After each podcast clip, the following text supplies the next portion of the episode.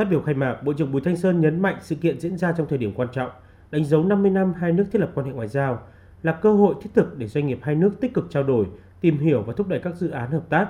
qua đó góp phần thúc đẩy quan hệ kinh tế Việt Nam-Áo. Bộ trưởng khẳng định Việt Nam là quốc gia có một nền kinh tế sôi động, ngày càng hội nhập sâu rộng vào nền kinh tế toàn cầu, đồng thời là một điểm đến hấp dẫn và đáng tin cậy ở khu vực châu Á-Thái Bình Dương để hợp tác đầu tư, kinh tế và thương mại.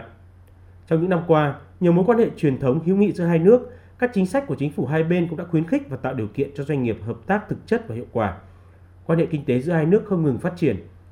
Từ khi hiệp định E V F T A chính thức có hiệu lực, bất chấp ảnh hưởng của đại dịch Covid mười chín, thương mại hai chiều giữa hai nước trong năm hai nghìn không trăm hai mươi mốt đã đạt trên ba phẩy ba tỷ đô la Mỹ.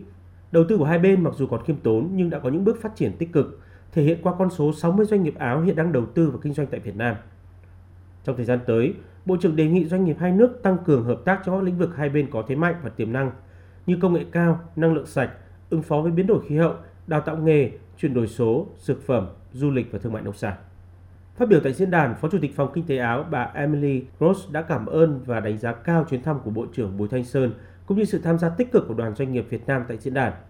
Qua đó cho thấy sự quan tâm và mong muốn tăng cường hợp tác của doanh nghiệp hai nước. Giám đốc khu vực châu Á của Phòng Kinh tế Áo bà Christina Schreger nhận định Việt Nam là quốc gia đang tăng trưởng nhanh và ổn định, có các điều kiện thuận lợi để thu hút phát triển doanh nghiệp Áo đầu tư.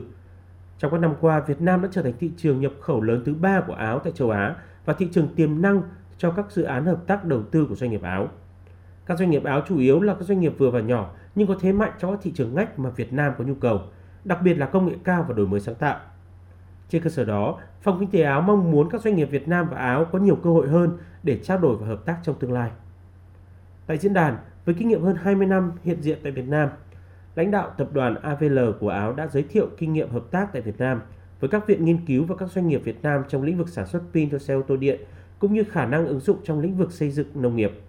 Chủ tịch tập đoàn Mai Linh, ông Hồ Huy cũng đã giới thiệu về nhu cầu tìm kiếm các giải pháp hỗ trợ doanh nghiệp chuyển sang sử dụng năng lượng xanh cho các phương tiện của tập đoàn Mai Linh. Cùng ngày, Bộ trưởng Bộ Ngoại giao Bùi Thanh Sơn cũng đã làm việc với Phó Chủ tịch và lãnh đạo Phòng Kinh tế Áo.